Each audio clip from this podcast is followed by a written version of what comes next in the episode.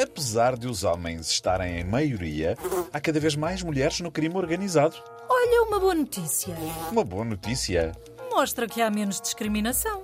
As mulheres também têm direito a ser criminosas. Não sei se consigo partilhar do teu entusiasmo. E mais, resolve-se um problema.